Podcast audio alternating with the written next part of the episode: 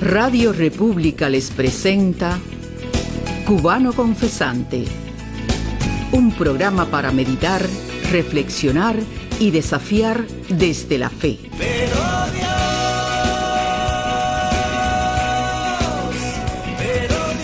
Cubano Confesante es un programa del Instituto Patmos conducido y dirigido por el presbítero Mario Félix Leonard Barroso. Porque las tinieblas van pasando y la luz verdadera ya alumbra.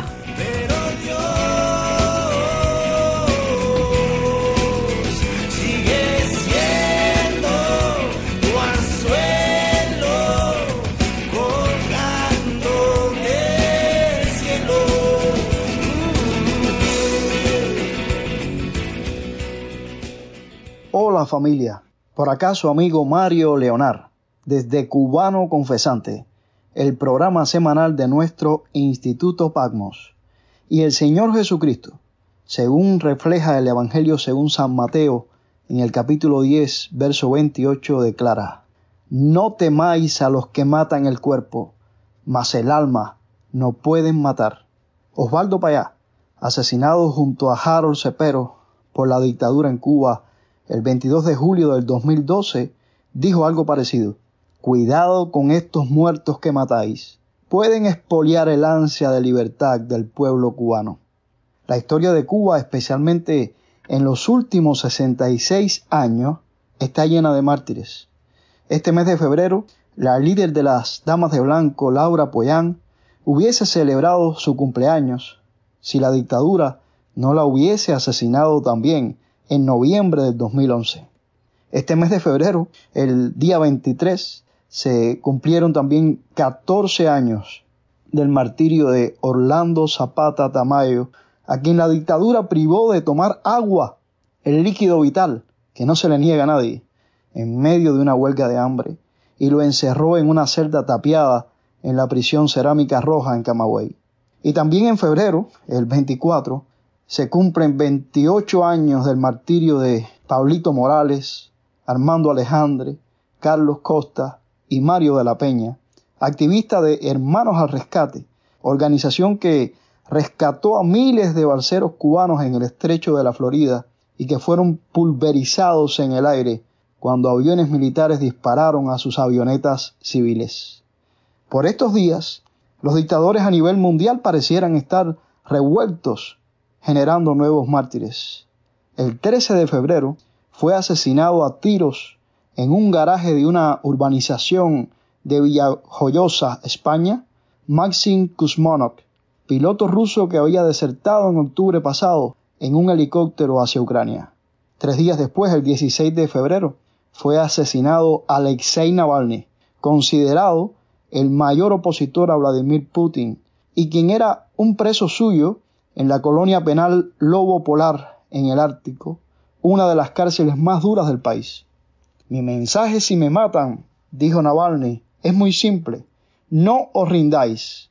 Esto se encuentra en un fragmento del documental Navalny del director Daniel Roer, estrenado en el año 2022 y que, por cierto, en estos días se ha hecho viral en Rusia y en el mundo. Navalny añadía a su mensaje de que si lo mataban no nos rindiéramos. Y añadió, si esto pasa, significa que somos inusualmente fuertes en ese momento, ya que decidieron matarme, y esa fuerza debe usarse. No os rindáis. Somos una fuerza enorme oprimida por los malos, porque no podemos darnos cuenta de lo fuerte que somos en realidad. Todo lo que se necesita para el triunfo del mal es la inacción de la gente buena, declaraba a su entrevistador de forma serena y con una sonrisa. Bueno, también apenas cuatro días después del asesinato de Navalny en Bielorrusia, falleció sospechosamente en la penitenciaría número 15 en la región de Mogilyok Igor Leinik, uno de los mayores opositores políticos del dictador Alexander Lukashenko. Leinik era periodista y afiliado al opositor Partido Socialdemócrata y entre sus duras críticas había pedido el fin de la unión estatal Rusia-Bielorrusia y acusó a Lukashenko de convertir a su país en una dictadura. Un día antes de la muerte de Lenin, la escritora bielorrusa Svetlana Alexievich, ganadora del Nobel de Literatura del 2015, pronunció una escalofriante predicción. La autora de Los muchachos del Sin alertó en una entrevista sobre el peligro en el que se encuentran los miles de presos en Bielorrusia tras la muerte de Alexei Navalny en el ex Gulag. Los dictadores aprenden los unos de los otros, dijo la escritora, y la muerte de Navalny abrió un abismo de permisividad para otros líderes autoritarios en todo el mundo. Ahora se puede esperar todo. El presidente bielorruso Alexander Lukashenko podría recibir de esa forma una especie de indulgencia y pensar que su represión de la oposición quedará impune. Bueno, y al día siguiente pues moría este opositor bielorruso. Mildred Betancourt nos presenta hoy cómo de alguna manera se entrelazaron la muerte de Navalny y la muerte de un opositor cubano expreso político del grupo de los 75 que también se nos marchó de este mundo el pasado sábado 17 de febrero, un día después de la noticia del asesinato de Navalny y ante lo cual él reaccionó. Escuchemos. Voz adentro con Mildred Betancourt. Hola y Dios le bendiga. Putin ha hecho el resurgir del comunismo soviético, de las purgas estalinistas. Estas palabras salieron del corazón de un luchador que Cuba no puede olvidar. Se trata del expreso de conciencia Juan Carlos Herrera Acosta, integrante del grupo de los 75 de la conocida Primavera Negra. La frase citada es parte de una directa hecha por él en su canal de YouTube un día antes de fallecer, debido a un ataque al corazón. Sus palabras eran de reflexión a propósito de la noticia que conmocionó al mundo. Se trata de la muerte del patriota ruso Alexei Navalny en prisión, en circunstancias que indican asesinato.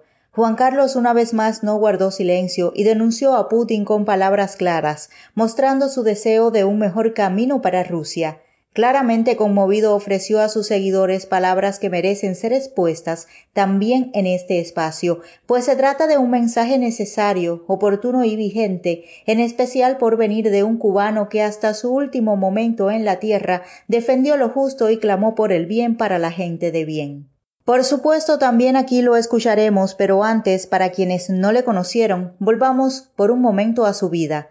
Juan Carlos Herrera Acosta fue condenado en Cuba durante la Primavera Negra de 2003 a 20 años de cárcel, de los cuales cumplió siete años y siete meses. El 19 de agosto de 2010 fue enviado a Madrid luego de la escarcelación y deportación gestionada por el gobierno de España, la Iglesia Católica y el régimen de Raúl Castro. Durante su estancia en la cárcel de Cuba sí en Holguín y en el combinado de Guantánamo, el disidente, que también era reportero de la agencia de prensa libre oriental, fue sometido a castigos de máxima severidad. Herrera se coció la boca en el centro penitenciario Cuba Sí en 2008 y se mantuvo en esa condición por 12 días en protesta, exigiendo el respeto a los derechos humanos. Varios opositores protestaron en Holguín en apoyo al prisionero, entre ellos estaba Orlando Zapata Tamayo, quien murió dos años después tras una larga huelga de hambre. En 2011 emigró a Estados Unidos donde mantuvo su lucha por causa de la libertad de Cuba hasta su muerte este 17 de febrero en Siracusa, estado de New York, en Estados Unidos. Durante su exilio, Herrera mantuvo un intenso activismo contra el régimen de la isla. Escuchemos las palabras que nos ofreció a través de las redes un día antes de partir. Con estas nos despedimos hoy vos adentro, agradeciendo a Dios por la fructífera vida del valiente cubano Juan Carlos Herrera Acosta. El mundo está asistiendo al, surgimiento de un nuevo Stalin y de un nuevo Hitler. El logro Putin acaba de asesinar a otro líder opositor que tuvo el valor de enfrentarlo, de desafiarlo, Alexei Navalny. Decenas y decenas de rusos que se le han opuesto a Putler, porque es la unión de Putin y Hitler han sido asesinados, otras decenas y decenas han muerto en circunstancias muy extrañas, muy extrañas. El mundo no puede quedar tranquilo frente a este horror que está cometiendo este asesino. Sin piedad, está desafiando al mundo con el crimen, con el terror, pero es un mensaje claro enviado a los opositores, pero también a sus propios seguidores, que acudirá al método que tenga que acudir con tal de quitarse del medio a quien se tenga que quitar. El mundo no puede callar frente a este horror, frente a este otro crimen de ese hombre, Alexei Navalny, que solamente buscaba una Rusia mejor. Los rusos merecen una mejor persona. Los rusos merecen quien los represente mejor. Y no ese ogro, ese criminal que tiene que enfrentar una corte penal internacional. Ya lo de Putin es demasiado y el mundo tiene que decir basta. O morir a manos de un, de un propio militar, de un alto oficial, porque hay que, hay que parar estos crímenes. Hay una familia hoy que llora. Putin ha hecho el resurgir del comunismo soviético, de las purgas estalinistas. Estas son las purgas de Putin. No podemos callar frente a esto los luchadores de derechos humanos que hemos sufrido prisiones, torturas, de manos de estos seres execrables. Basta ya, Putin es el criminal, Alexei Navalny fue asesinado por Vladimir Putin. Nadie más, esto es un asesinato de Estado, como mismo hizo Stalin en su momento, como lo hizo todo el bloque comunista, como lo han hecho los Castro, como lo han hecho en Venezuela Nicolás Maduro, como lo, han hecho en Nicaragua también. Hay que decirle, basta este señor, basta, ¿hasta cuándo? Más asesinatos de Estado por parte de Putler, de ese criminal. Rusia merece un mejor presidente. El pueblo ruso merece algo mejor. ¿Hasta cuándo más muertos en Rusia a manos de este criminal asesino, de este ogro sangriento? Basta, el mundo tiene que despertar. Hoy es Alexei Navalny, pero la lista, el rosario es extenso. No más muertes.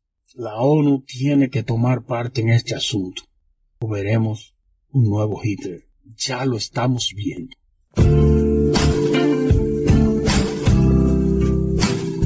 Adentro con Mildrey Betancourt. Efectivamente, Juan Carlos Herrera se fue de este mundo horrorizado por la muerte un día antes del opositor ruso Alexei Navalny y ante lo cual reaccionó mediante este el último video que nos dejó. Gracias Mildred por compartirnos estas palabras de Juan Carlos Herrera, quien por cierto coincidió también en prisión con Orlando Zapata Tamayo, quien este 23 de febrero eh, se cumplieron 14 años de su martirio. No nos queda más que con Jesucristo asegurar, no temáis a los que matan el cuerpo, mas el alma no pueden matar. O compayá, cuidado con estos muertos que matáis, pueden expoliar el ansia de libertad del pueblo cubano. O con Navalny, mi mensaje, si me matan, es muy simple, no os rindáis. Si esto pasa, significa que somos inusualmente fuertes en ese momento, ya que decidieron matarme, y esa fuerza debe usarse. No os rindáis, somos una fuerza enorme, oprimida por los malos, porque no podemos darnos cuenta de lo fuertes que somos en realidad. Todo lo que se necesita para el triunfo del mal es la inacción de la gente buena. Y nos despedimos con las palabras que escuchó Juan en una de las visiones que recibió en la isla de Palmos. Se trata de la pregunta de los mártires que clamaron a gran voz, ¿Hasta cuándo, Señor Santo y verdadero, no juzgas y vengas nuestra sangre en los que moran en la tierra? Uniéndonos al clamor de los mártires, recordando a nuestros fusilados al principio de los años sesenta que entregaban su alma gritando Viva Cristo Rey, rogamos también a Dios. Escucha, oh Dios, como escuchaste el clamor de la sangre del primer mártir, Abel, desde la tierra, y que muy pronto sea grande y notoria tu respuesta ante el mundo entero. En el nombre de Jesús, el testigo fiel y verdadero. Amén. Solo recordarles que pueden escribirnos a nuestra dirección del destierro, al 1050 Connecticut Avenue Northwest, 65600 Washington DC, 20355-5378 o al correo electrónico info institutopagmosonline.org. Dios les bendiga.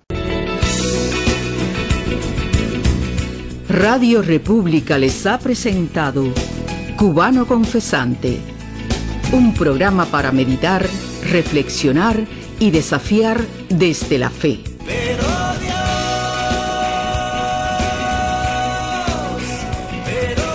Cubano Confesante es un programa del Instituto Patmos conducido y dirigido por el presbítero Mario Félix Leonard Barroso.